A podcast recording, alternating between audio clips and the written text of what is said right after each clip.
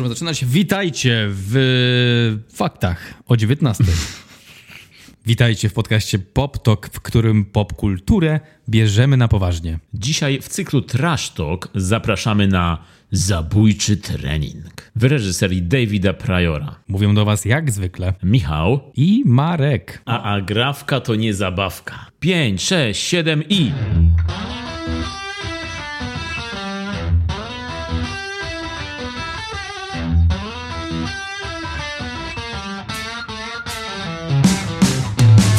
malinowym chruśniaku, przed ciekawych wzrokiem, zapodziani po głowy przez długie godziny, zrywaliśmy przybyłe tej nocy maliny. Maliny?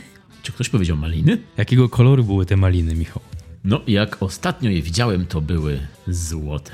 There it is! Złote maliny. Po angielsku to się inaczej chyba nazywa. Razzies? Razzies, ale to jest od raspberries, golden raspberries, w skrócie Razzies, czyli nagrody dla najgorszych filmów roku, czyli antynagrody właściwie.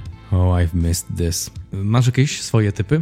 Zanim ogłosili nominację, czy miałem swoje typy? Tak, tak. No na pewno był to Patryk Wega, ale no niestety, niestety, Czemu go tutaj nie ma? no niestety jest, y, nie wyszedł poza Polskę, w przeciwieństwie do innego naszego hitu, który wyszedł poza Polskę i trafił na listę Złotych Malin, czyli do 365 dni, część druga i trzecia, które zdobyły, no os- odniosły jednak pewien sukces na świecie. Basia Białowąs. Hashtag sukces. Już nie mogę się doczekać, aż będą wyczytywać. And the Razzie goes to Basia Białowąs. Barbara White Mustache.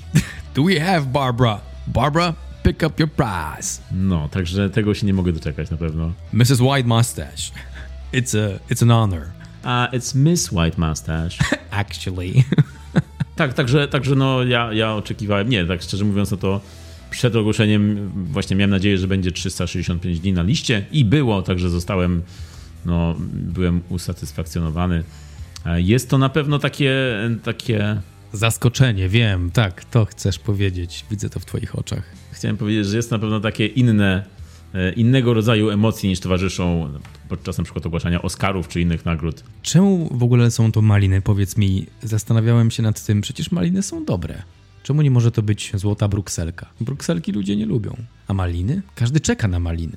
Właściwie y, skąd się wzięła ta nazwa, to, to jest dobre pytanie. Let's ask Chat GPT. Sprawdźmy. Nazwa raspberry, oprócz tego, że znaczy malina, y, to w angielskim slangu wyrażenie blowing a raspberry to znaczy wydawać z siebie coś takiego.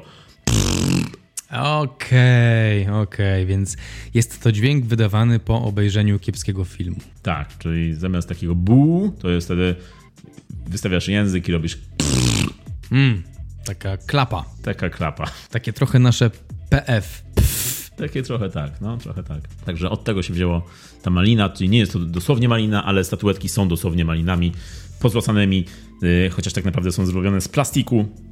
Nic nie ważą w przeciwieństwie do Oscarów. To są plastikowe, zwykłe, tanie, badziewne e, nagrody, które, po które zazwyczaj e, twórcy się nie stawiają, prawie zawsze się nie stawiają. Są wyjątki, były wyjątki od tego, czyli na przykład Holly Berry odebrała słynną nagrodę za Catwoman e, rok po tym, jak odebrała Oscara zaczekając na wyrok i sama sparodiowała swoją mowę oscarową na malinach. Ale klasa. To jest, to jest super. Dlatego się właśnie ogląda i dlatego się czeka na te maliny, bo to jest taki moment, kiedy jednak może się coś fajnego tam wydarzyć, kiedy ktoś ma na tyle dystansu do siebie i potrafi to przyjąć tak e, humorystycznie, to, to jest coś fajnego. Niektórzy oczywiście są przeciwieństwem, czyli e, bojkotują, nie, nie lubią złotych malin, e, uważają, że złote maliny to jest coś złego dla kina. W ostatnich latach, co prawda, mnie też często denerwowało w Złotych Malinach to, że te ich nagrody zrobiły się bardzo polityczne, czyli co roku był nominowany jakiś film taki propagandowy, najczęściej republikański. Były takie filmy, na przykład jak, jak, e, jak Trump był prezydentem do niedawna, to tam były filmy popierające go albo ewidentnie takie właśnie prawostronne, republikańskie i te filmy były nominowane właśnie ze względów politycznych. Czy tam był nominowany Donald Trump jako najgorszy aktor w jakimś dokumencie, to już było takie na wyrost bardzo. Także no, ro- rozumiem zamiar, ale no to nie o to tu chodzi, wydaje mi się. Powinniśmy właśnie tutaj bardziej patrzeć sarkastycznie, ironicznie na, na kino, na te złe filmy, a nie na właśnie jakieś akcenty. Rzeczywiście słabe, słabe kryterium, ale teraz się trochę poprawili w tym roku. Tak, w tym roku jest ciekawy y, dobór i ciekawy jest line-up. Masz twój ulubieniec bądź naj, najmniej ulubiony film z tych, które są nominowane? Nie widziałem, a widziałem, przepraszam, widziałem Morbiusa podczas y, choroby. i e, nie byłem zadowolony, ale też nie byłem niezadowolony. To było idealne kino na ten stan, w którym byłem. I tylko ten film widziałem, niestety. Hmm. A w sumie, szczerze mówiąc, to jest dobre streszczenie Morbiusa. To jest tak film, który możesz obejrzeć, jak jesteś chory i leżysz w łóżku. Tak.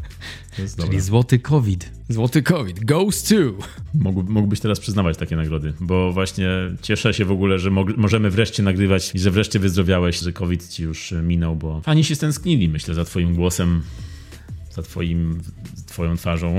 Ale też się cieszę, że już jest po. Teraz możemy się skupić na złotych malinach i niedługo w ogóle na malinach będziemy mogli się skupić, ponieważ już nadciąga cieplejszy sezon. That's so weather TV. Na Suwalszczyźnie będzie coraz cieplej. Dzisiaj gościem podcastu jest Jarosław Kret. Powinniśmy w ogóle zacząć od tego, że w kategorii najgorszy film za rok 2022 nominowane są filmy Blondynka, Pinokio, Miłego Żalu, Córka Króla i Morbius. Czy ty widziałeś któryś z tych filmów? Tak, nawet jeden z nich był na liście mojej e, najgorszych filmów z zeszłego roku, czyli którą robiliśmy tutaj. A tak, Córka Króla. Córka Króla, tak, z Piersem Brosnanem, także tutaj się ucieszyłem, że jest na liście, to taki miły akcent. Podesłałeś swoją aplikację tam do jury. Głosowałem na niego własnoręcznie. Nie, tak szczerze mówiąc, to każdy może głosować, bo to jest taka. Really? To jest takie stowarzyszenie, że tam się rejestrujesz, płacisz im i możesz głosować. A, okej. Okay. You lost me. A płacisz im. To jest tak jak jakaś taka aplikacja randkowa. Także tutaj niestety my nie dostaliśmy żadnej nominacji, żadnej wzmianki na 365 dni y, nas zabrakło tutaj, ale, ale no Morbiusa oglądałem, jest rzeczywiście tak jak powiedziałeś, film, który można obejrzeć y, w miarę bezboleśnie, ale jest bardzo nijaki i nudny. Dobre podsumowanie. No ty go wcześniej dobrze podsumowałeś, także twoje podsumowanie było lepsze twoje. Ale ten pomysł, y, żeby dać władzę ludziom chorym, żeby oceniać filmy, to jest super pomysł. Wyobraź sobie tego rodzaju nagrody. Oceniane filmy tylko przez osoby chore, które po prostu jedyne co mogą robić, to patrzeć się w ekran, bo nie mają siły na nic innego. Chcemy w jakiś oddział onkologiczny. O na... Jezu, nie, nie. Dobra, co, cofam, doprecyzujmy. Ale wyobraź sobie, jakie oceny miałby Harry Potter. No właśnie zastanawiam się, czy lepsze, czy gorsze. Myślisz, że miałby gorsze? Jakby ludzie byli chorzy? W sensie, jak jesteś chory, to tak wszystko ci do, do końca nie pasuje, ale... Z drugiej strony, z drugiej strony rzeczywiście, jeśli jesteś chory, to chcesz coś lekkiego wtedy takiego i może być kategoria na przykład najlepsze ozdrowienie albo najszybsze ozdrowienie. W filmie? Podczas oglądania filmu. Czyli pom za pomocą oglądania danego filmu. No nie wiem, ja jestem bardzo emocjonalnym człowiekiem, jak choruję i yy, bardzo sentymentalnym. Płakałem na Morbiusie. Z bólu. Wszystko, wszystko mnie bolało. Grypowo. Jak byłem w kinie, też chciałem płakać momentami, ale... Cały w płaczu, mokra twarz. No, myślę, że tutaj mógłbyś e, napisać to do, do Jareda Leto i bardzo się ucieszył, bo chyba takich głosów jeszcze nie słyszał o tej roli swojej.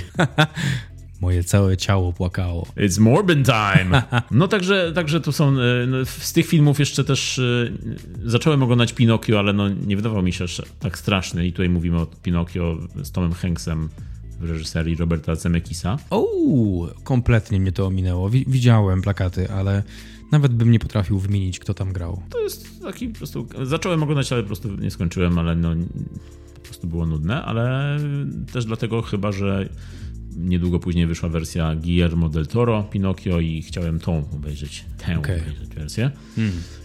Ale z listy tych na, nominowanych do najgorszego filmu widziałem za to Blondynkę, czyli film o Marilyn Monroe z Anon de Armas nie zgadzam się, żeby był ten film na liście tutaj. No właśnie, o co tutaj chodzi? On wywołuje bardzo duże kontrowersje rzeczywiście, no bo on, no ten film, jak ktoś oglądał, to wie o co chodzi. Blondynka jest y, filmem Andrew Dominika, który bierze materiał e, książkowy, bo to jest na podstawie książki i robi z niego dosyć trudny, bardzo mocny, bardzo bolesny film, jeśli jest się fanem Marilyn Monroe, no bo tam są sceny, które po prostu nie spodziewałbyś się w biografii takiej gwiazdy, bo ona tam robi bardzo złe i bardzo bolesne, smutne rzeczy i jest to wszystko bardzo właśnie smutne w oglądaniu. Ale czy ta książka to jest książka Merlin, jej zapiski? Nie, to jest książka fabularyzowana, czyli to jest jakaś wersja e, taka wymyślona biografii Marilyn Monroe. Tak samo film, to nie jest e, film o Marilyn Monroe tak naprawdę, bo to są rzeczy wymyślone w tym filmie, oparte tylko na jakimś stopniu na jej biografii, w bardzo małym stopniu. I ten film pokazuje takie sceny jak jak Marilyn Monroe ma romans dosłownie z Johnem Kennedym i robi mu dobrze Po prostu. I tam jest scena pięciominutowa, kiedy ona mu robi dobrze. Okej, okay, to, może, to może o tej scenie słyszałem, że ona była tak wyjątkowo trudna dla Any. Tak, no jest tam bardzo dużo trudnych scen, nawet w odbiorze właśnie, jeśli, jeśli ktoś lubi Marilyn Monroe, czy nawet jeśli ktoś po prostu oglądał jakieś filmy z nią i teraz widzi taką wersję, e, fabularyzowaną, fikcyjną wersję oczywiście, no to to nic dziwnego, że ten film wywołał takie kontrowersje. No i też myślę, że e, liczyli się z tym i mieli nawet chyba na na celu takie lekkie kontrowersje, ale nie spodziewali się chyba, że aż tak. Mnie na tyle się, nie, nie podobało mi się bardzo, ale podobało mi się nawet, bo, bo jest to na pewno ciekawy film o Hollywood, o Ameryce. Nie, nie jest to film o niej w żaden sposób i właśnie trzeba to traktować troszkę na innych zasadach, wydaje mi się. No ale no, nie dziwię się na pewno, że, że ktoś mógłby mieć takie zarzuty do twórców tutaj po obejrzeniu tego filmu. Są to trzy godziny jednak bardzo bolesnego, wow. bezlitosnego spojrzenia na, na gwiazdę Hollywood. Biedna kobieta, ale rozumiem, że w takim razie są tam elementy trochę takiego Babilonu, pokazywania tego, jak wyglądają kuluary Hollywood. Tak, tylko jest to bardzo takie właśnie tak koszmar senny trochę bardziej. Mm, okay. Ale też y, muszę powiedzieć, że kibicuję za to Anie de Armas, wyścigu Oscarowym i innym, innych, innym nagrodowym. I innych wyścigach. Innych wyścigach nagrodowych i narodowych. Bo była, jest to świetna rola, jest to naprawdę świetna rola. Zlała się z Marilyn Monroe. Ona jest świetna, ona jest, tak, zlała się. To dobrze, dobrze usiadło. To jest świetna aktorka. Bardzo dobrze gra, profesjonalistka. Dla mnie no rewelacja. Dlatego się zdziwiłem, że blondynka jest e, na tej liście, a nie na przykład, nie wiem, brunetka Szatynka. Marvelous joke.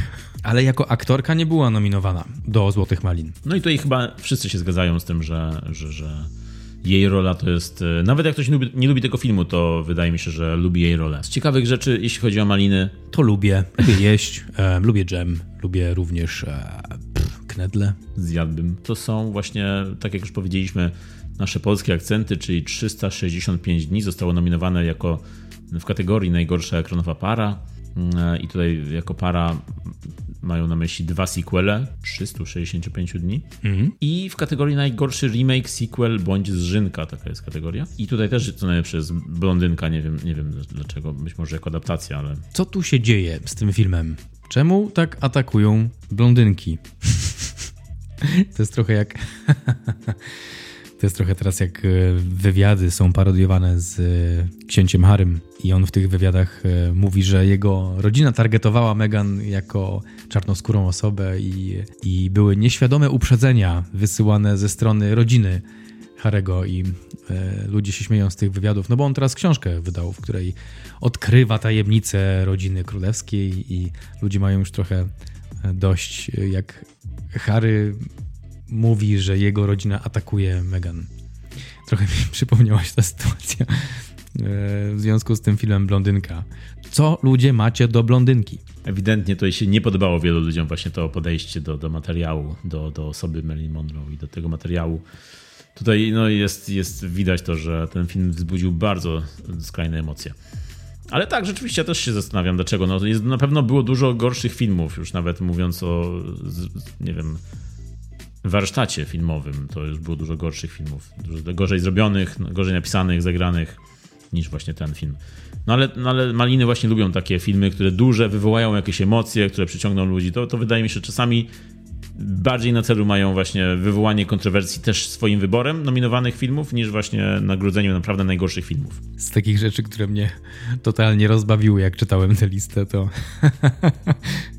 W najgorszej ekranowej parze jest też wymieniony Tom Hanks i jego obciążona lateksem twarz. Co? Why? Why, Razzies? Why? Dokładnie, to jest właśnie to. Jest właśnie to. Ta najgorsza ekranowa para to jest też taka kategoria, gdzie są często, co roku są takie właśnie wymysły ich, czyli jest, y, ma to być bardziej na zasadzie żartu niż na zasadzie prawdziwej nominacji. Kolejna Andrew Dominic i jego problemy z kobietami. Najgorsza ekranowa para. Jeju. Tak, to, i tu jak już przeczytałem, to sobie pomyślałem, okej, okay, tutaj mógłby polecieć jakiś pozew, wydaje mi się, ze strony Andrew Dominika. Trochę tak bezpośrednio tak, to poleciało. Tak, tak, uderzają już tak bezpośrednio w, w niego, nie? Już to, to już jest trochę nie na miejscu tutaj. Jest to śmieszne, ale wydaje mi się, że jest to takie... Andrew Dominic and his mommy issues. Podchodzi pod bullying trochę. Sprawdzałem słowo kozłowanie, nie oznacza tego. Terapeuta mnie okłamał, pewnie się śmiał tego wieczoru w domu. A, powiedziałem mu, what an idiot, że wszystko uwierzy. I jeszcze mi płaci za to. Jeszcze mi płaci hajs. Nawet nie skończyłem studiów. Jeszcze mi została godzina kursu na Udemy. Będę prawdziwym terapeutą. I a propos blondynki, to w kategorii najgorsza akcjonowa para jest też nomino, nominacja para bohaterów bazująca na prawdziwych postaciach w scenie w Białym Domu. Czyli właśnie to jest ta scena, o której mówiłem z Johnem Kennedym. A, rzeczywiście, nie zauważyłem Tak, tego. i po prostu nie chcą używać tutaj, widzę, nazwisk ani imion, bo to jest, ma taki, taki zabieg celowy, że tak nie było pewnie, że chcą podkreślić tym, że to jest fikcja, po prostu to, co się stało w tym filmie. I, I bardzo im się to nie podobało, czyli właśnie to jest scena, która się bardzo, bardzo nie podobała ludziom. A jeszcze z ciekawych rzeczy, no to oczywiście w kategorii najgorszy aktor co roku musi być nominowany Sylvester Stallone. Teraz już wydaje mi się, już na wyrost, to już jest takie z automatu, bo za film Samarytanin Myślę, że to, to jest bardzo na wyrost, bo Stallone miał złe role w przeszłości, ale już się podniósł, już zrobił dużo dobrych rzeczy, a oni cały czas go cisną, dopóki nie przejdzie na emeryturę. Cisną go jak grubego dzieciaka w podstawówce. Nawet jak go zobaczą umięśnionego w dorosłym życiu, to eee, he was that fat kid, fat Sylvie. Stop looking at me, stop, stop doing that. Sylwester? Co ty tu robisz? Adrian! Sylwester, nagrywamy podcast. No już poszedł. A, fajnie, że był na chwilę. Przechodził akurat. No i jest oczywiście jako najgorszy aktor jeszcze w tej, e, w konkurencji z nim jest Jared Leto, Tom Hanks, Pete Davidson i Machine Gun Kelly. Does he have a name? Kelly? Albo machine. A może nazwisko to jest Machine Gun, a na imię Kelly? Nie wiem. Może tak, pewnie tak. Pewnie coś w tym stylu, nie? No i chodzi o film Miłego Żalu, film, który przeszedł bez echa, zwłaszcza u nas, e, ale, ale widać, że postać Machine Gun Kelly'ego też tutaj wywołuje kontrowersje. Nie podoba się i dlatego pewnie też dostał nominację. My go widzieliśmy w tym w zeszłym roku na festiwalu. Taurus, film Taurus. Tam sobie poradził. Tak, tak, dobrze zagrał i też do tego się zdziwiłem, że też go cisnął. No i Pete Davidson, też mi się wydaje, że w Stanach to jest taka, taka Małgorzata Rozenek trochę, więc dlatego dostaje takie nominacje chyba. Ale podobno ten film, w którym zagrał, chodzi o animację. Pies w rozmiarze XXL. Podobno jest straszny ten film i okropny. Nie widziałem, ale on nawet z, ze screenów wygląda okropnie. Sprawdź sobie teraz, proszę cię. I dare you. I double dare you. Pies w rozmiarze XXL. Pies w rozmiarze XXL. Mam obejrzeć. e, Sprawdź, nie, zdjęcia tylko zobacz sobie, jak to wygląda strasznie. O nie. Strasznie, nie? Wygląda ta animacja. Pixar w 91 zadzwonił do semafora. You know what the world needs. Strasznie, co to za nogi? Czemu ci ludzie mają nogi jak wykałaczki? Nie wiem, ale ta animacja wygląda okropnie i nie wiem, kto ją zrobił i dlaczego Pete Davidson tam zagrał. Ale Cezary Pazura gra psa, Czyli w roli Pita Davidsona gra Cezary Pazura u nas. czyli nie Rozenek. Czyli Cezary Pazura również mógłby dostać nagrodę do Złotych Malin. Może ją odebrać za Pita Davidsona. Myślę, że tutaj byłby, byłaby złota cebula albo złoty ziemniak. Ale jak jesteśmy przy psie, to coś mi się przypomniało. W ogóle dzisiaj bardzo długi wstęp mamy, ale dużo tematów y, bieżących się pojawiło. Słyszałeś o filmie Spuszczone ze smyczy? Jest to film o psie, którego gra Will Ferrell, którego misją jest odgryzienie penisa swojego właściciela w, w geście zemsty. Okej. Nie słyszałeś o nim? Nie, słyszałem, słyszałem rzeczywiście. Słyszałem, nie wiedziałem, że taki jest tytuł, ale słyszałem o tym projekcie, tak. Spuszczone ze smyczy. Will Ferrell jest głównym bohaterem, ale gra też tam J.B. Fox. Ale czy Will Ferrell będzie grał psa tak, po prostu będzie na czterech łapach biegał Will Ferrell? Chciałbym, chciałbym to Będziesz zobaczyć. czekał i... Nie, tego nie będzie. Niestety, kurczę. To byłoby dobre, gdyby powiedzieli mu, że to jest rola motion capture, na, na, przykleili mu te czujniki i później by się okazało, że to On by to wziął. To on by to wziął. Ale tak, no słyszałem o tym projekcie i brzmi to jak każdy pies po prostu, nie? Nie no, świetne. No, ten plot jest... y, To, to jest to, czego potrzebowaliśmy w 2023 roku po wojnie na Ukrainie i po trzęsieniu ziemi w Turcji. Will Ferrell w roli psa o imieniu Reggie. I ja i tak to obejrzę, bo uwielbiam Willa Ferrella, ale coś czuję, że za rok nominacja do Złotej Maliny może polecieć do niego. Albo się pojawi piesek, który był pokazany w filmie. Ale mam nadzieję, że to będzie właśnie animowane w ten sam sposób, jak ten film Pies w rozmiarze XXL, że to będzie ta sama animacja dokładnie. Ojcia. Chyba objawy mi wracają covidowe. Let's move on. Wyobraź sobie penisa w tej animacji. O Boże. Ale jeszcze jedną rzecz chciałem powiedzieć a propos Złotych Malin, bo była, wyniknęła afera, e, ponieważ w kategorii najgorsza aktorka została nominowana Wśród takich nazwisk jak Alicia Silverstone, Kaya Scodelario, Diane Keaton czy Bryce Dallas Howard została nominowana Ryan Kira Armstrong za remake filmu Podpalaczka z lat 80., bądź też za e, adaptację nową książki Kinga Podpalaczka. E, no, ona gra tam właśnie tytułową bohaterkę i ona jest niepełnoletnia, ta aktorka, ponieważ ma obecnie 12 lat i no, była burza po prostu w, po, po tej decyzji, po tej nominacji. I ja się wcale nie dziwię, bo rzeczywiście nominować 12-latkę za najgorszą rolę w zeszłym roku. Jest to trochę właśnie, podchodzi pod jakiś bullying, podchodzi pod, pod, pod coś niefajnego, coś co wywołuje właśnie w dzieciach e, może wywołać bardzo złe skutki na przyszłość i bardzo... No oni się, oni się skajali i powiedzieli, że rzeczywiście zrobili coś złego, nie pomyśleli, nie przemyśleli i wycofali te nominacje, ale już wszystko poszło, fama poszła. E, wydaje mi się, że to było, to było nieodpowiedzialne trochę z ich strony i takie też e, sytuacje są strzałami w kolano dla tej organizacji, dla Złotych Malin, bo, bo rok temu na przykład odwołali nagrodę dla Bruce'a Willisa, który miał dostać nagrodę za całość, za całokształt e, a później się okazało, że jest chory na afazję i właśnie odwołali tę nagrodę. I teraz znowu, rok później, znowu robią taką e, wpadkę i, i tym razem to już jest od początku ich wina, no bo nominować dwunastolatkę za najgorszą rolę wśród takich nazwisk właśnie dorosłych aktorek jest to trochę nie fair, no bardzo nie fair. Także shame on you, Razzies. Michał, tyle rzeczy się dzieje ostatnio. Przez te dwa tygodnie się działo. Przynajmniej, że ja nie mogę się zamknąć. Good lord! Słyszałeś o tej aferze z Leonardo DiCaprio, że internet krzyczy, że umawia się z dziewiętnastolatką? Nie, nie słyszałem. Ludzie mu normalnie już wjeżdżają w prywatne życie na maksa. Do, tej, do, do niedawna był to żart, że ho, jak skończy 25 lat, to, to się rozstanie, a teraz już go atakują, że, że zaczyna się spotykać z 19-latką.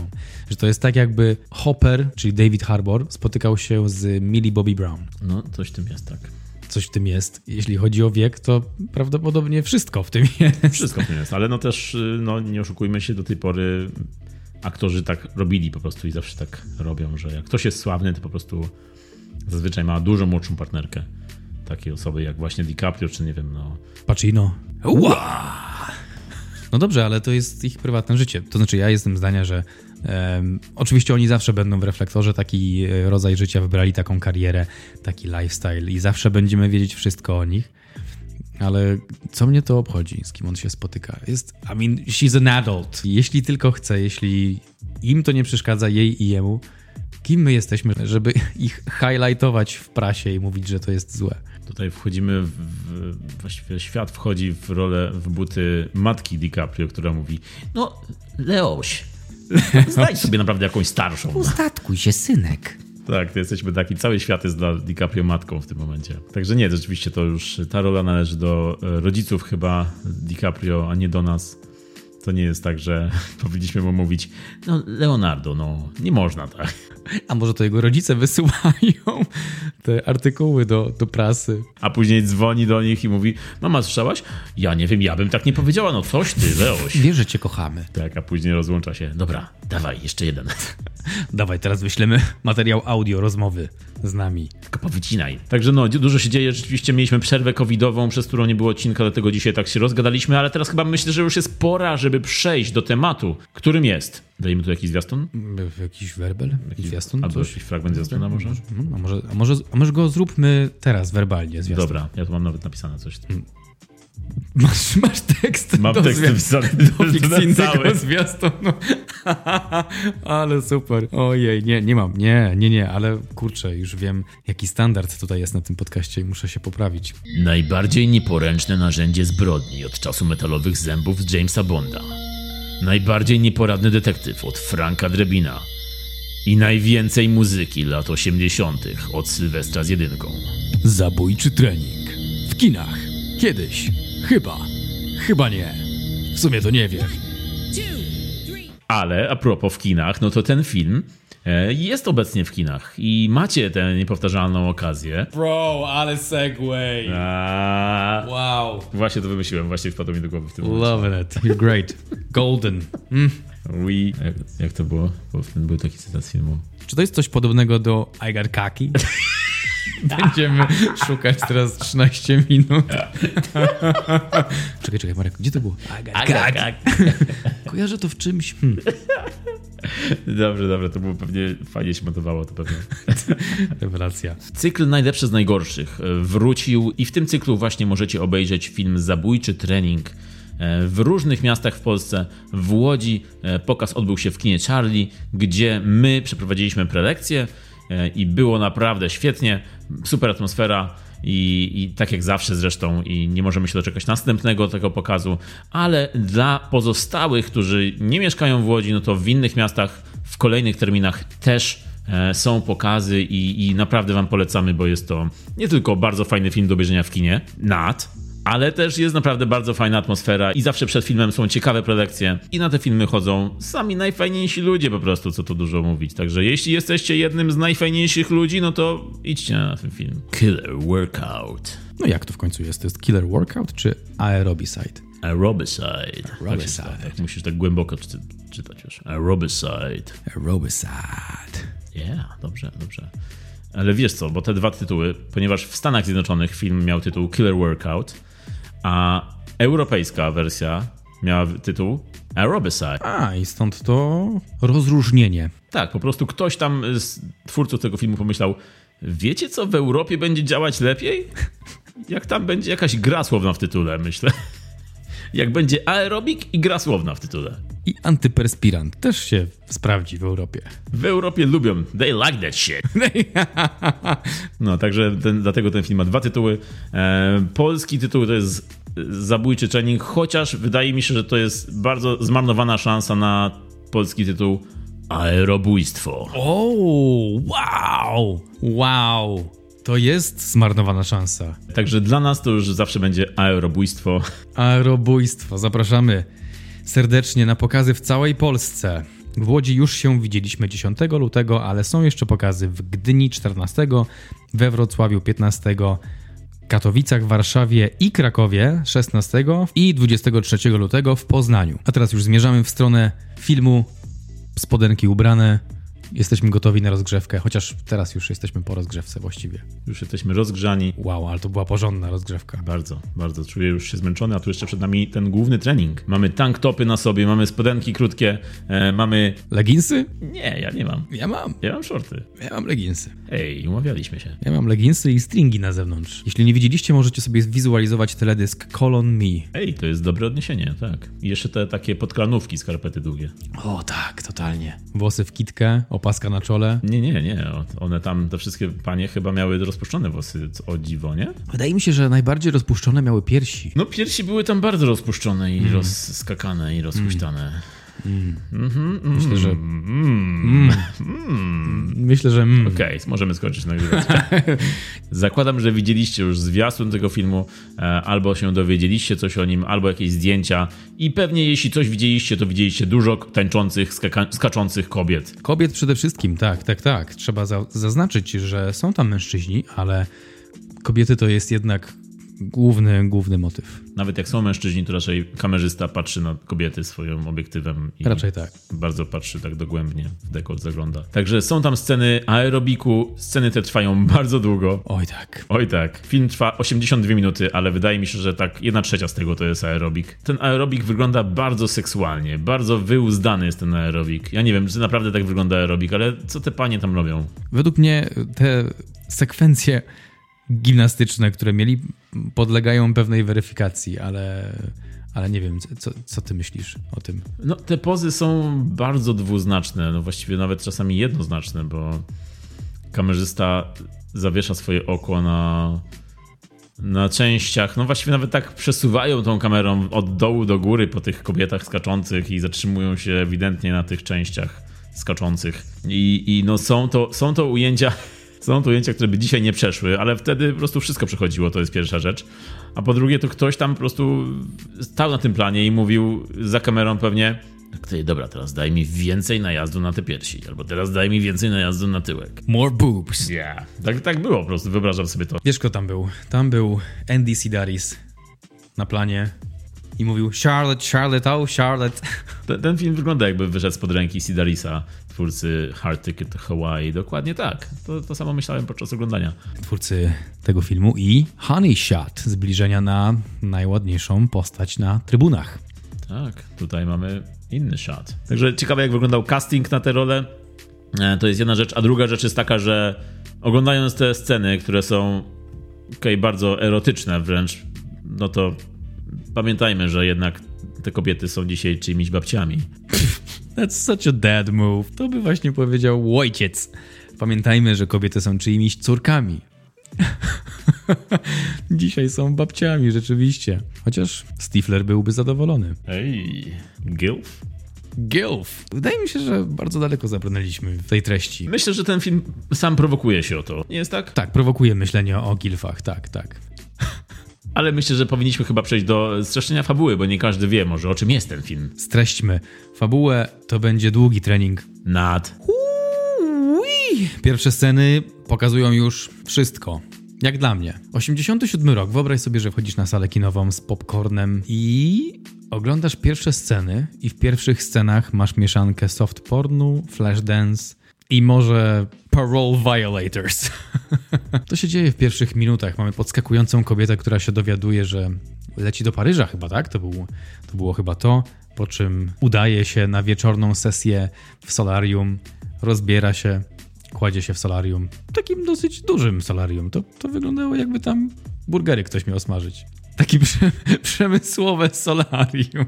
Jakby tam mieli krowę wsadzić zaraz. I świetna rzecz się wydarzyła, ponieważ ona się pali w tym solarium. Czyli świetna rzecz się wydarzyła. lęk każdego człowieka, który zamyka się w kabinie, która się rozgrzewa, żeby cię opalić. Tam właśnie, tam ten lęk, ten koszmar zamienia się w rzeczywistość i mamy palące się kobiece, bardzo atrakcyjne ciało. Przed czy po? Both. Okay. Ale pamiętajmy też, że to solarium, to, ta kabina, to łóżko palające. To, to miejsce, ten, ta scenografia. Jest po prostu otwarte, więc wystarczyłoby jedynie podnieść klapę. Ona by wystarczyłaby, żeby podniosła klapę i wyszła stamtąd, ale ona tam leży i po prostu tam zaczyna się palić wszystko, ona się pali i nic nie robi. I tutaj muszę przytoczyć cytat z forum Filmwebu. Jakiś użytkownik napisał Razi trochę głupota, bo przecież jak jest się palonym żywcem, to raczej nie leży się plackiem i nie krzyczy a to jest, do, to jest dokładne odzwierciedlenie tego dźwięku. Tak właśnie ta kobieta taki dźwięk wydawała. A, tak.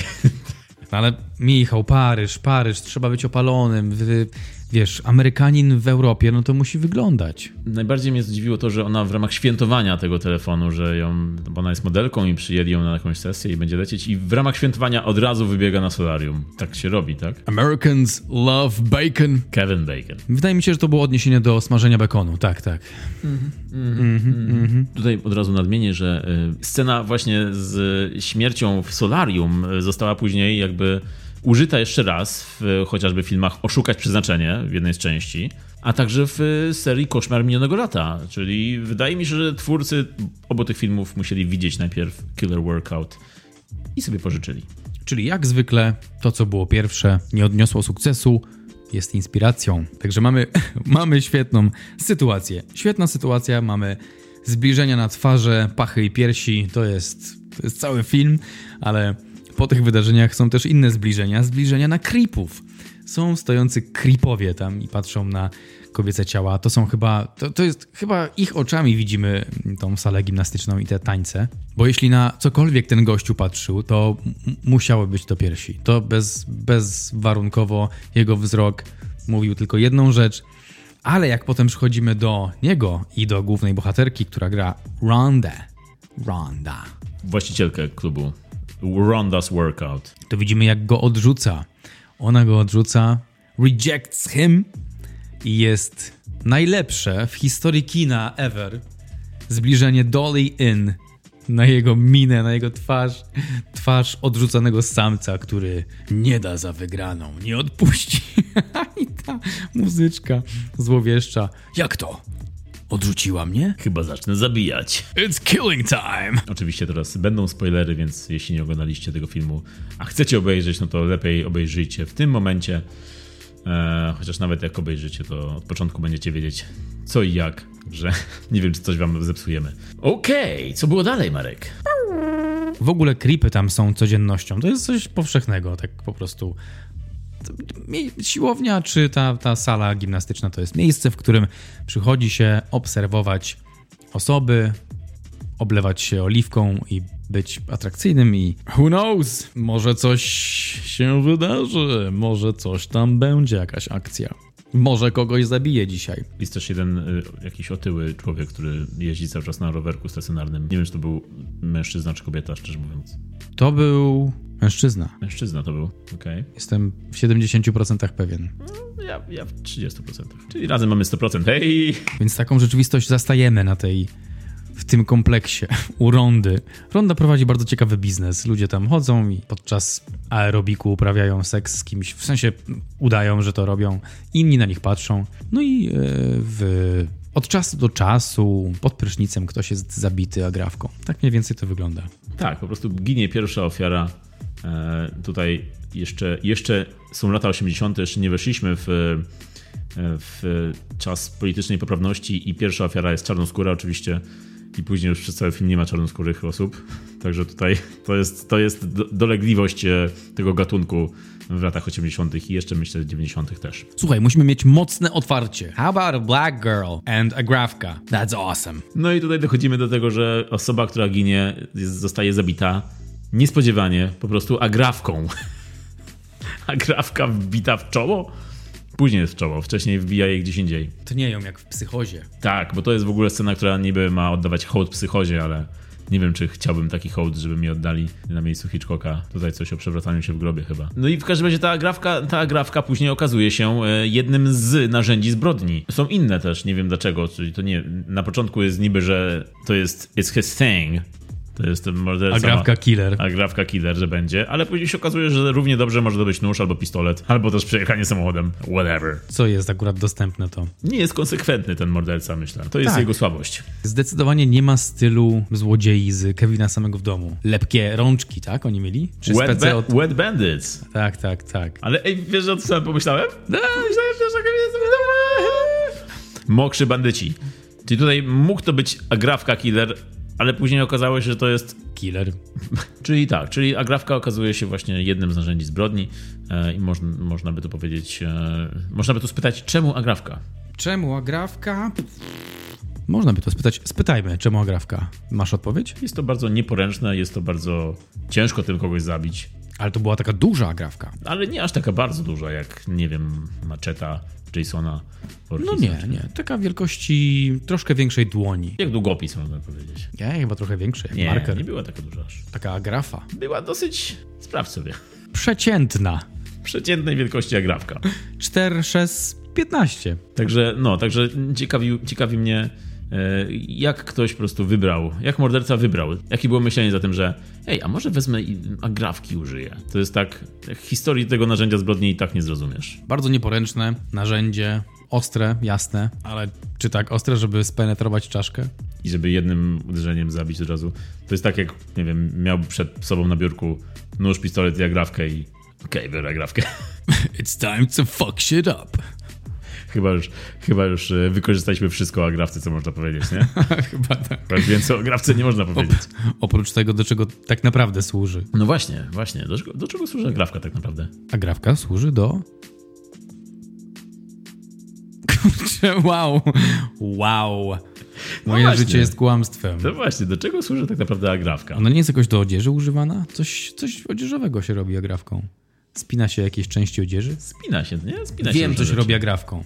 Jak ci wypadnie sznurek z bluzy z kapturem, to nabijasz sznurek na agrafkę i przeprowadzasz agrafkę ze sznurkiem przez cały korytarz tam, gdzie powinien być ten sznurek w kapturze. Wow, nigdy tego nie robiłem. Chyba nie wiedziałem o tym. Albo po prostu nie wypadł mi nigdy sznurek z kaptura. Także do czego służy agrafka? To jest dobre pytanie. I czekamy na odpowiedź pod numerem 0700 Albo wyślijcie SMS-a o treści Chcę Michała. Chcę Michała, kropka, do czego służy grafka. 0700 880 774 Zadzwoń teraz. Bardzo mi się podobało, jak detektyw porucznik Morgan wkracza na scenę i zaczyna badać miejsce zbrodni.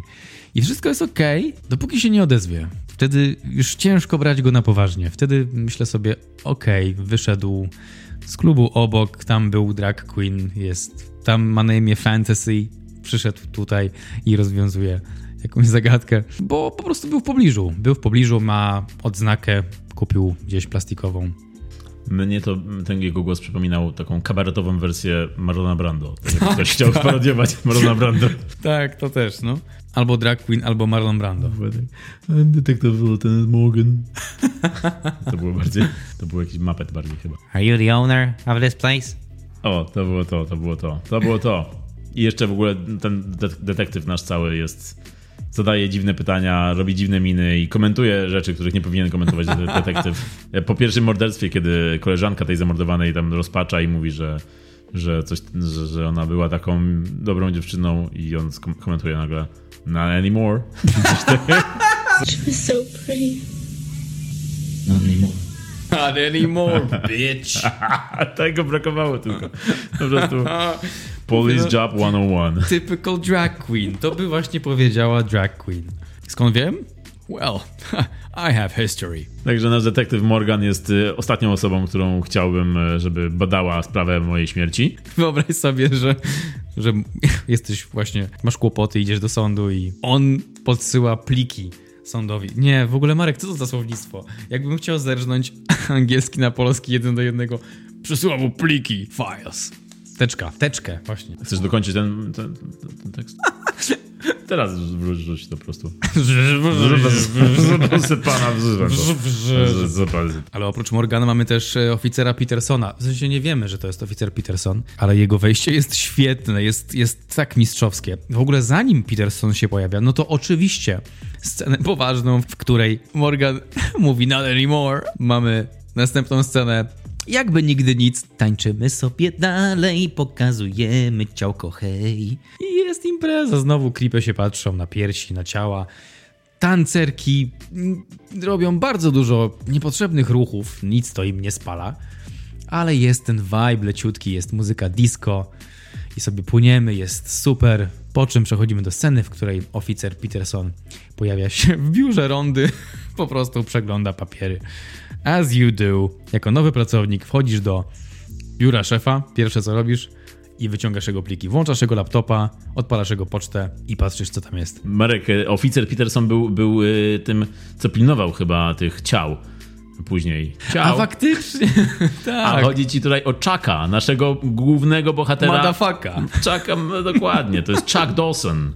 To jest Chuck Dawson. Chuck Dawson znany również jako ten mięśniak pod przykrywką, który wcale nie wygląda podejrzanie w tej siłowni i nagle pojawia się nie wiadomo skąd, zaczyna tu pracować, tak jak powiedziałeś, wchodzi do biura, w, sprawdza wszystkie dokumenty, Ronda mówi, "A kim ty jesteś? On daje jej nagle jakąś kartkę, jakby dawał jej CV, z tym, że kiedy zatrzymasz, to widzisz, że ta kartka jest pusta w ogóle. My, to są moje referencje, proszę bardzo. Pusta kartka papieru po prostu. A ona mówi, o, okej, you're in. Rzeczywiście, czyli Peterson to był ten, co, ten policjant przebrany w czapeczkę, to jedyny przebrany policjant. Jedyny ubrany dobrze na swoją e, na, na, na, na okazję z tym, że w ogóle nie wypełniający swoich obowiązków, bo on tam jest w tej siłowni, pilnuje, a cały czas ludzie giną pod jego obecnością, więc... Słabo mu to idzie, tak. Słaby trening. Także Chuck, Chuck Dawson, nasz gość tutaj. Gość, który wygląda jak, e, no...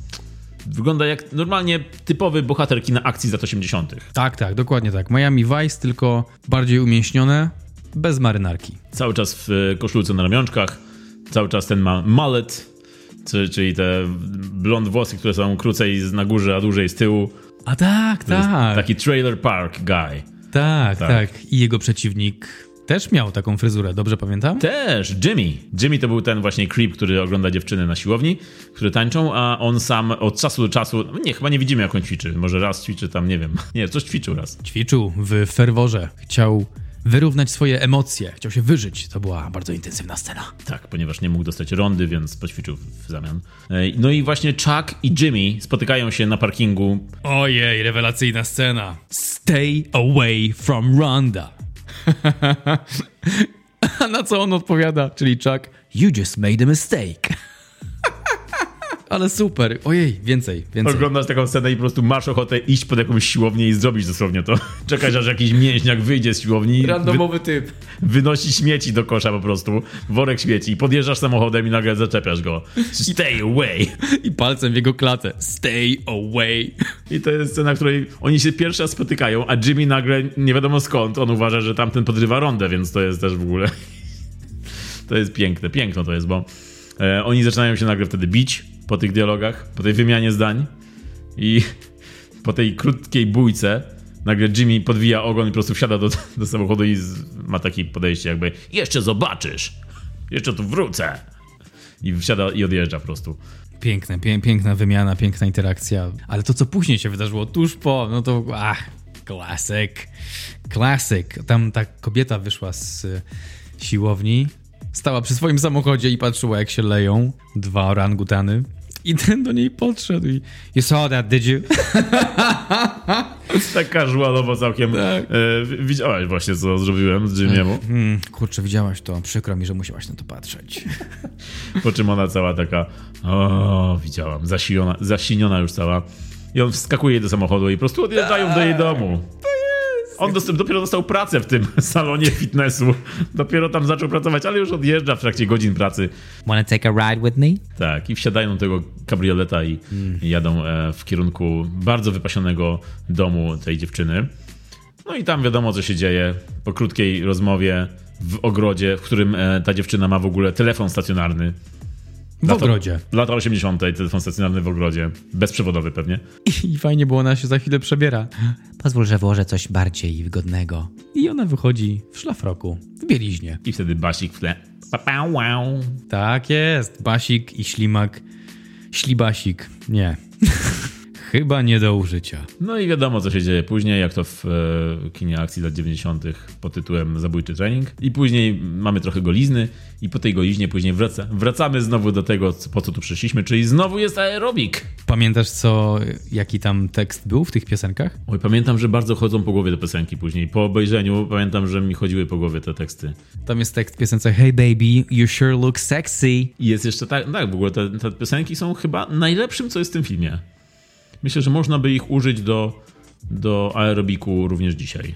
Nie? Super są użyte te utwory, bo one są tak bezczelnie użyte do przejścia po, od poważnej sceny do bardzo lekkiej sceny, że to jest. To wszystko uzupełnia. To jest magia tego filmu. Widzimy ofiarę z agrafką w głowie, a po chwili Hey baby.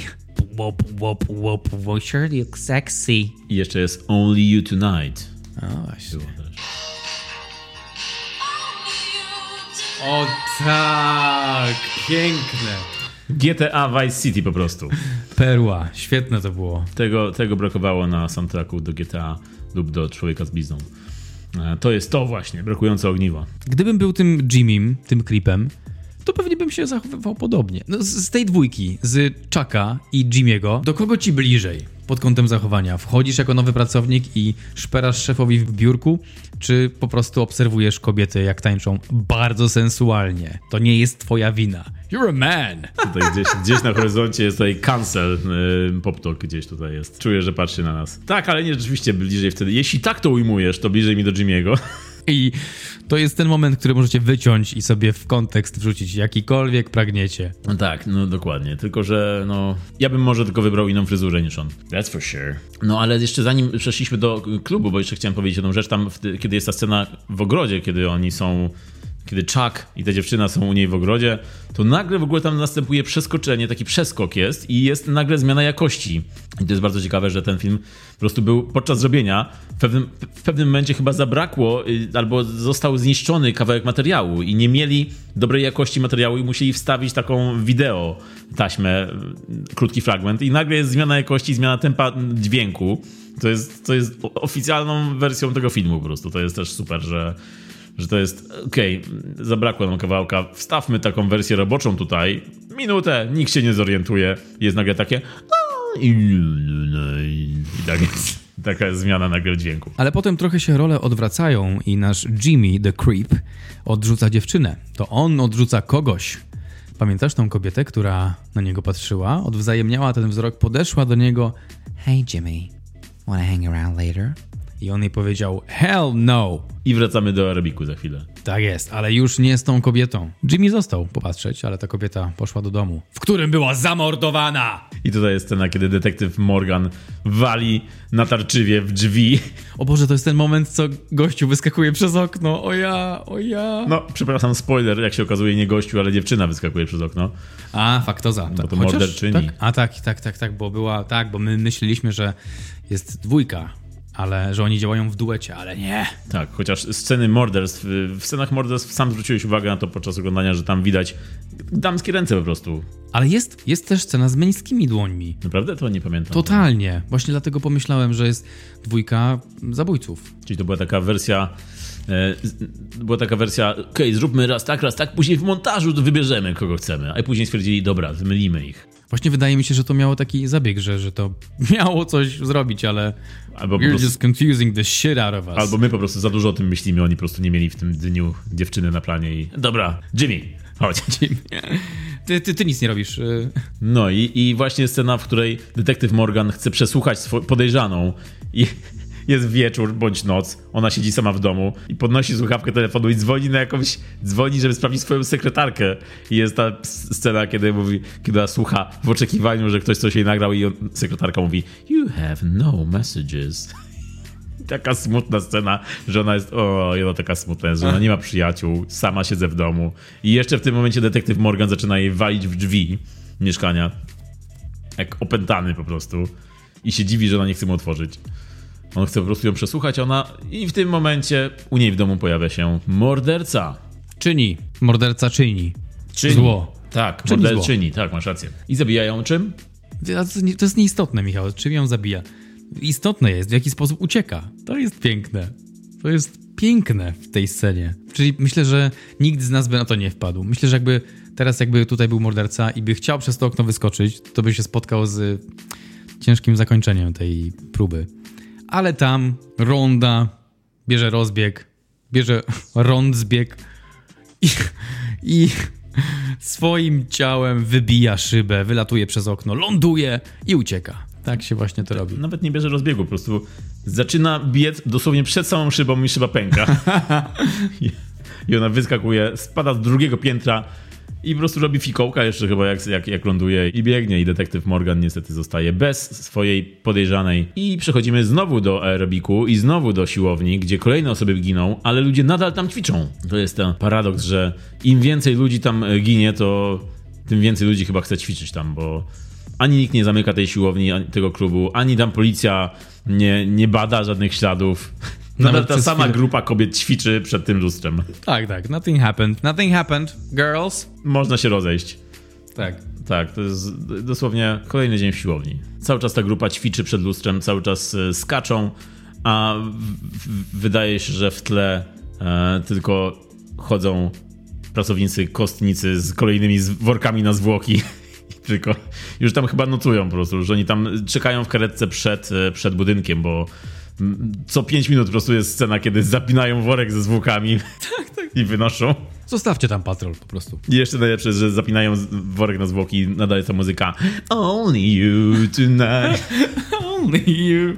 Tylko ciebie dzisiaj spakuję do worka. Oni po prostu mieli dużo muzyki do wykorzystania i musieli ją gdzieś tam wpakować, więc okej, daj tutaj, tu jest za cicho. Ten dźwięk tego suwaka jest zbyt dojmujący, daj trochę disco. No i nasz bohater Chuck biega po tej siłowni, chodzi, e, bije w ogóle randomowych ludzi. Kiedy słyszy, że ktoś potrzebuje pomocy i ktoś krzyczy, bo kogoś zabili, to on wbiega nagle do sali i bez żadnego pytania, bez chwili zastanowienia, po prostu daje mu w twarz. Taki typowy Chuck to jest. Typowy Chuck. Ej, ej. Chuck. Bardziej jak Chuck Norris. Właśnie, ej. I- On wyglądał jak Chuck Norris To jest trochę. tribute, myślisz? Myślę, że tak.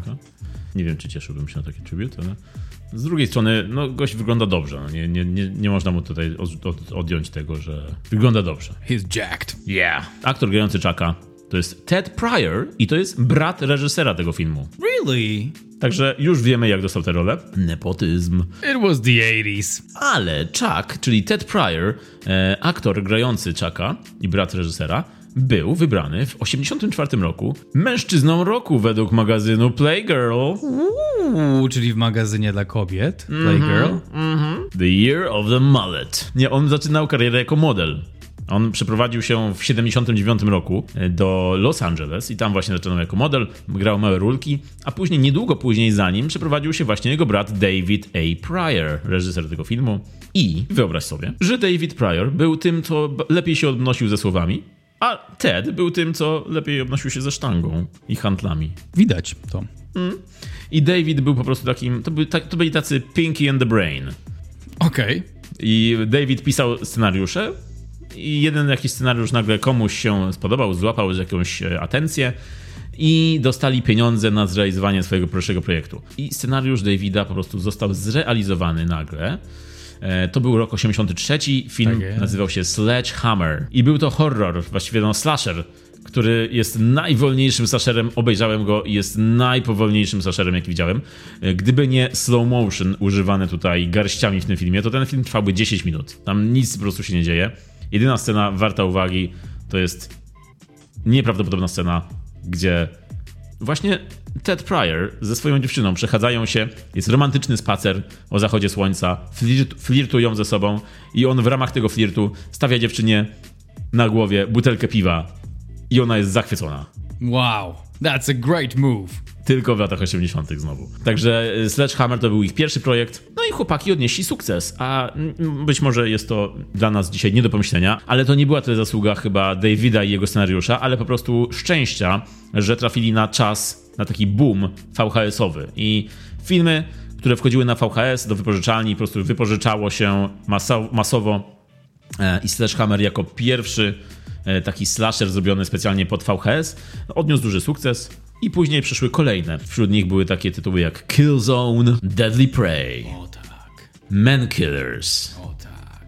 Operation Warzone, Night Wars, Death Chase, Jungle Assault, Rapid Fire, Future Zone, Tak, Future świetne. Force. Świetne te tytuły są. To są tytuły, które generator mowy mógłby stworzyć. Po prostu wrzucasz, e, stwórz mi tytuł kina akcji z lat 80. Okej, już. I cała filmografia Davida Pryora. To są e, łączenia dwóch słów w różnych kombinacjach, może pięciu słów. No i w jego filmografii właśnie jest mnóstwo, mnóstwo takich filmów. E, On był bardzo płodnym reżyserem swojego czasu, bo w latach 80. jeszcze potrafił zrobić po pięć filmów rocznie, wyobraź sobie. Wow. O ja Michał. Yo, yo, yo, kurwa, yo, yo. I na koniec lat 80. założył też własne studio, które się nazywało Action International Pictures. Aip? AIP, tak jest.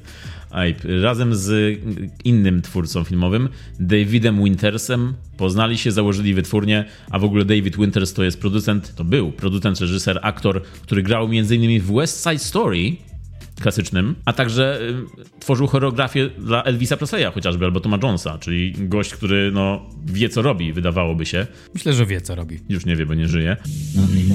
A, czyli ty jesteś detektywem Morganem z tego filmu. Not anymore. Kim ja bym był? Ja bym był Rondą chyba. Nie no, Jimmy. Dży- Pff, nie, ja bym był tym drugim gościem, Czakiem? który miał dobre intencje. Był jeszcze jeden gościu w takiej podkoszulce w tanktopie. I nikt go nie pamięta. Jak to nie? Zginął, pamiętasz tą scenę, co śniło mu się, że uprawia seks z tą kobietą? To nie był Jimmy? A nie, przecież to nie... Nie, to nie był ten, ale też tak myślałeś w trakcie oglądania filmu. Tak. Mam pamięć do twarzy. ten drugi, ten drugi, to ja bym był nim, ja bym zginął w taki sposób. Podczas snu erotycznego. Nie, on, to, to był sen, ale potem naprawdę go udusił, po, na jawie go udusił W ogóle ktoś. świetna scena. Obudził się w, w szatni, bo go tam zostawili i zanim się obudził, to miał sen, że, że uprawia seks z koleżanką właśnie z siłowni. I tutaj było scena ewidentnie wrzucona po to, żeby było trochę na gości, bo hej, dawno nie mieliśmy odkrytych piersi w tym filmie. Więc jest scena właśnie z nagością, po której następuje scena, w której sam siebie zabija, right? Tak, pamiętam, tak. E, No i, on, no i po czym się budzi nagle i zastanawiamy się, co ta scena tutaj robi, o co chodziło z tą sceną. Mm, e, Ale ostatecznie dodaje nam dużo kolorytu jednak.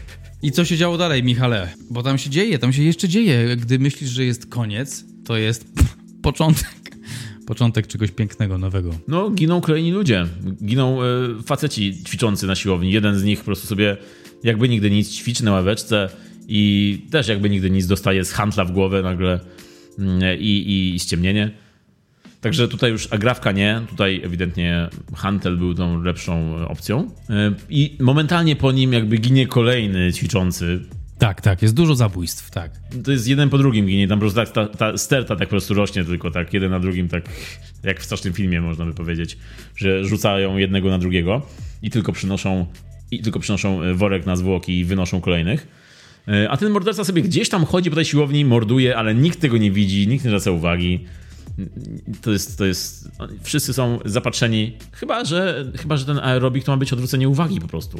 Może to jest sposób rondy, żeby nikt nie zwracał uwagi na to, że ona zabija. Coś w tym jest na pewno. Nawet podczas jednej akcji Chuck zainterweniował i zaczął naparzać ludzi na siłowni i w bardzo spektakularny sposób zresztą. E, Świetna scena. E, No i ten detektyw Morgan o nim depcze po tych piętach, nie odpuszcza. Karetka stoi pod e, kompleksem rondy, zabiera kolejne ofiary. Detektyw Morgan cały czas czujny, chce znaleźć e, prawdziwą, prawdziwego sprawcę, no i nawet podejrzewa rondę.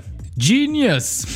Tak jak my od samego początku. Tak, tak, zaczyna się tutaj, zaczyna nam coś tutaj świtać, że zachowanie rondy nie jest do końca takie, jak powinno być, ale z drugiej strony też zachowanie Jimmy'ego nie jest do końca takie, jak powinno być, więc y, zastanawiamy się, czy jedno z nich jest mordercą, czy to może być oboje. To może być oboje. To miało gramatyczny sens. No i, no i rzeczywiście mm, słusznie się zastanawiamy, my widzowie i wy widzowie, bo Ronda okazuje się kobietą, która na początku spaliła się w solarium. Z tym, że pokazuje nam, pokazuje detektywowi swoje spalone piersi, pokazuje swoją spaloną głowę, ale jej twarz nietknięta. Pristine. Ratuj twarz po prostu było. Ratuj twarz. Chyba zakryła się. Ale nie. Nie, rę, ręce też ma y, tutaj nietknięte.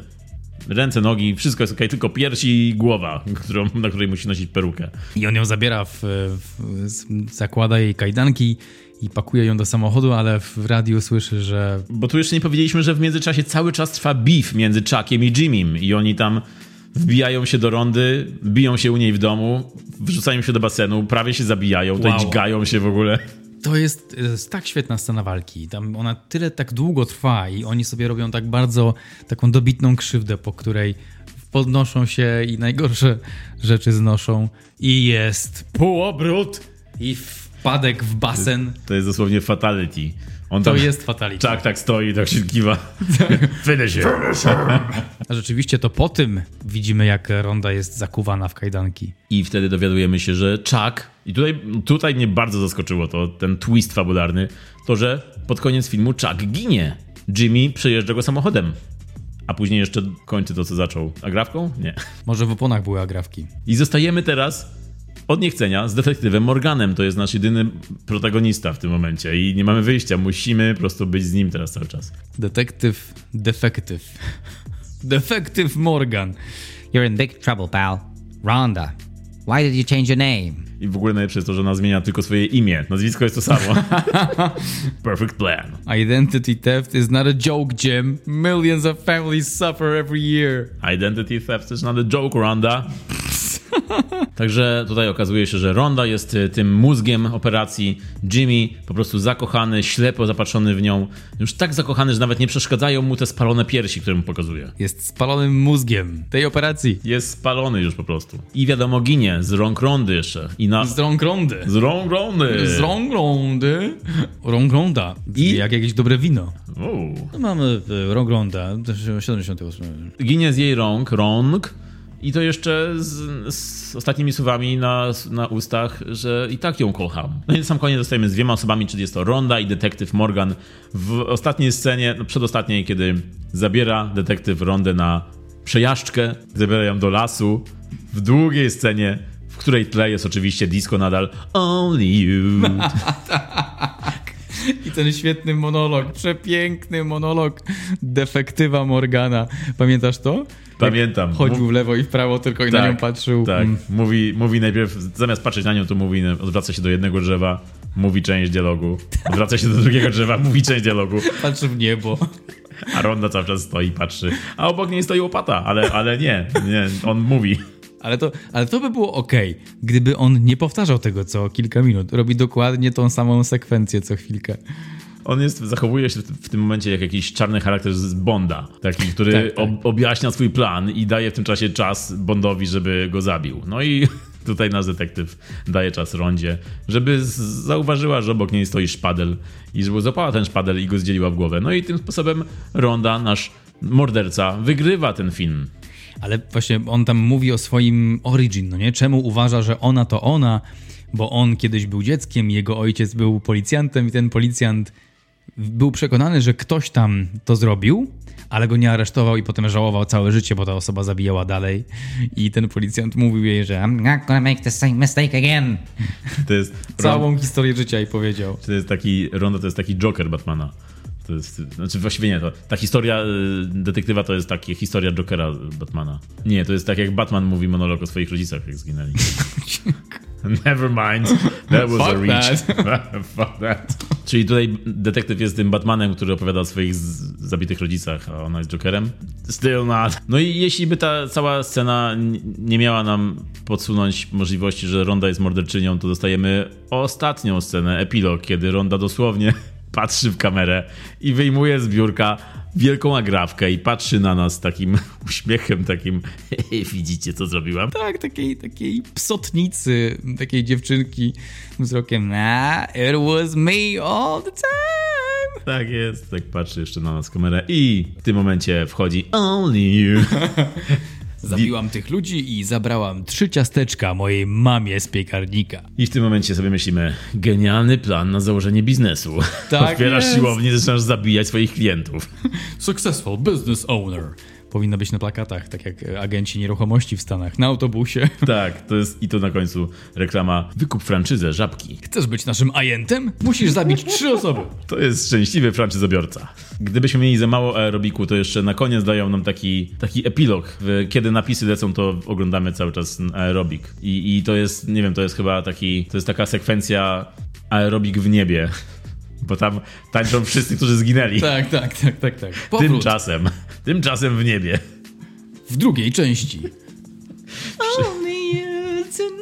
A oni nadal tańczą. Wszyscy zginęli, ale cały czas tam tańczą w tym klubie. Czyli ten klub, ten klub to, jest, to jest e, coś jak taki czyściec po prostu. To jest mocno. czyściec. To jest tak, czyściec. Tak, tak, tak. O to chodziło w tym filmie, Michał. Nie To zrozumieliśmy go. Nie, nie, to jest głębsze niż się spodziewalibyśmy po tytule Zabójczy trening. Głębsze niż dekolt niejednej z kobiet w tym filmie. Marek Szczepański. Czy to jest czas na podsumowanko? Podsumowanko. O ja tak! Zabieramy to, zabieramy tą melodię. 5, 6, 7 i Killer Workout, Aerobicide, albo po polsku Aerobójstwo. Fuck yeah. Film, który jest atakiem lat 80. na wasze zmysły. Jest zmasowanym atakiem. Jest zarówno na ścieżce dźwiękowej, zarówno w modzie, fryzurach, w wyglądzie tego filmu, w akcji. Wszędzie tam wszystko krzyczy 80s. Reżyser David Pryor najbardziej znany jest ze swojego filmu Żywy Cel, Deadly Prey z 1987 roku. E, Film, który okazał się wielkim hitem wypożyczalni również w Polsce. Film, który jeśli kiedyś byliście wypożyczalni, to prawdopodobnie mieliście pudełko z, z tym filmem w ręce, bo to był chodliwy towar. Mm, To jest e, jakby zżyna z takiej książki Najniebezpieczniejsza gra, The Most Dangerous Game, e, bardzo często zresztą przerabiana na filmy, e, po prostu o polowaniu na, na ludzi. E, Jean-Claude Van Damme, nieuchwytny cel się kłania. I to zostaje zmiksowane w tym filmie z Rambo po prostu. Gra główną rolę oczywiście Ted Pryor, brat, brat reżysera.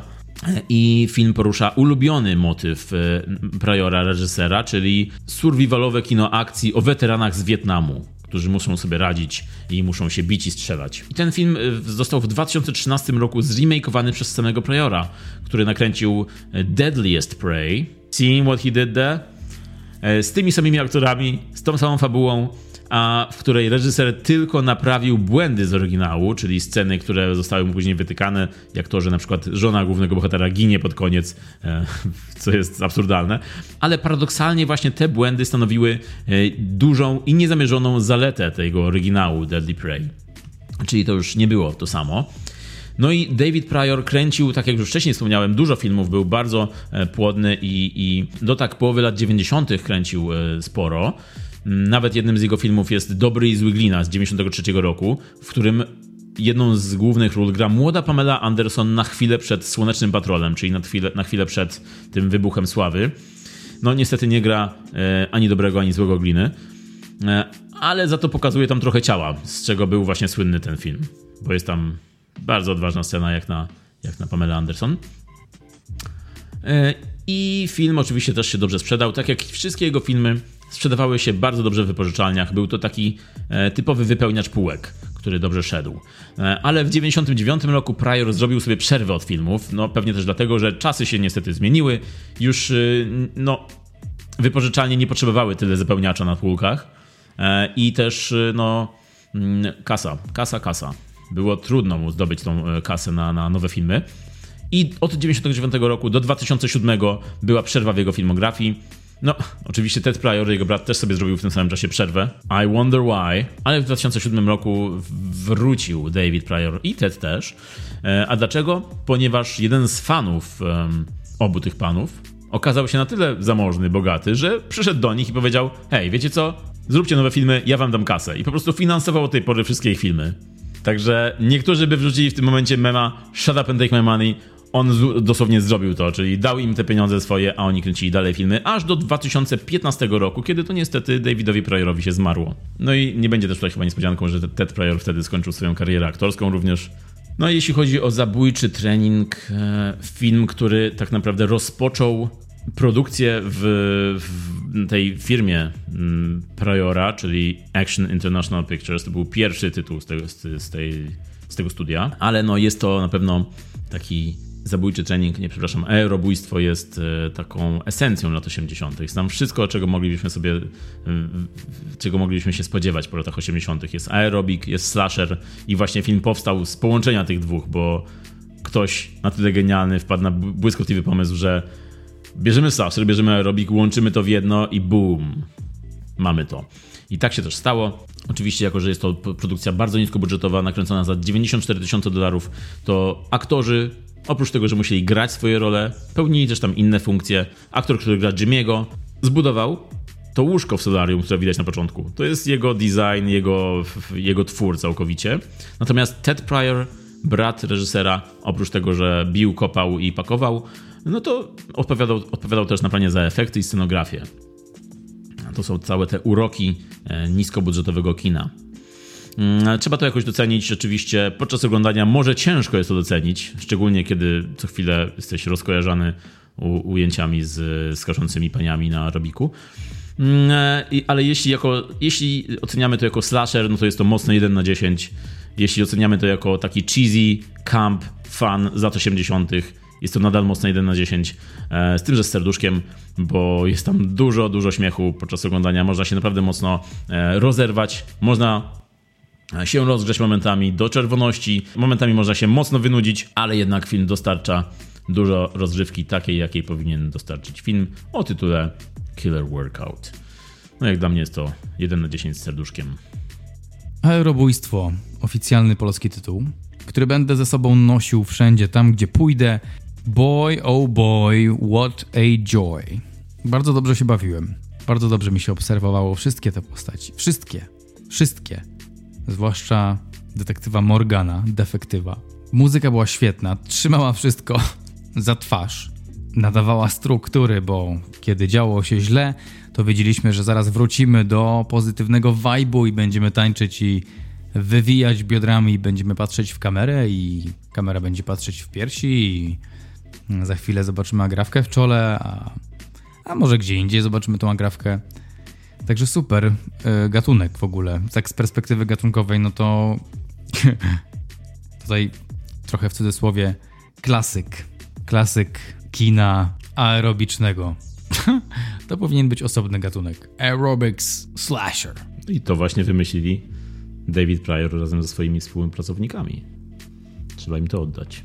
Nie ma chyba rzeczy, którą mógłbym powiedzieć, o której już nie powiedziałeś. Według mnie Killer Workout to jest pozycja obowiązkowa, jest warty obejrzenia chociażby dla samych scen walki. Na pewno nie ma co się spodziewać arcydzieła po tym, e, po tym filmie, ale jest to dostawa pozytywnych emocji, dostawa absurdu, czegoś, czego brakuje w dobrych filmach, więc ogólnie apeluję, zacznijcie oglądać złe filmy, bo tylko w złych filmach możecie zobaczyć początki inspiracji wielkich filmów albo piersi, whatever.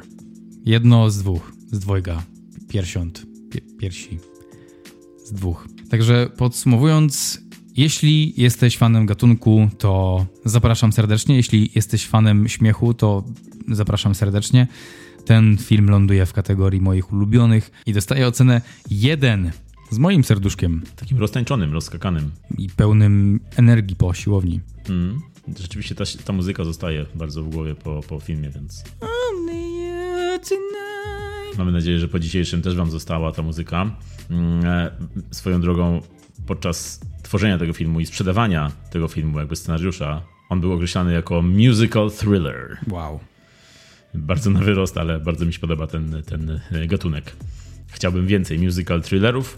No, dzisiaj rozmawialiśmy o tym filmie bardzo długo, dłużej niż chyba sam reżyser o nim rozmawiał.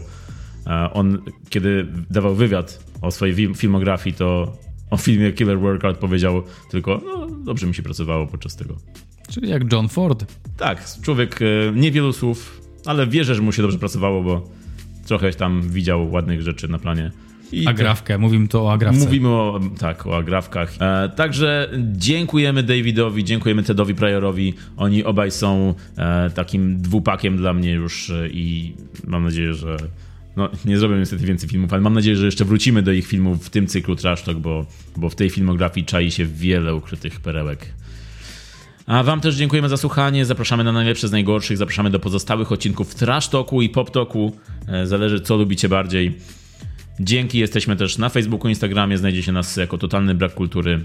Podpisuję się pod tymi podziękowaniami. Fajnie, że z nami jesteście i że nas słuchacie i że słuchacie tego, co się dzieje w filmie takim jak Aerobójstwo, Killer Workout czy Aerobicide.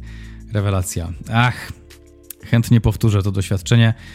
A dzisiaj mówili do Was, jak zwykle, Michał Miller. i Marek Szczepański. Do zobaczenia, usłyszenia w następnym. Cześć. Only you tonight.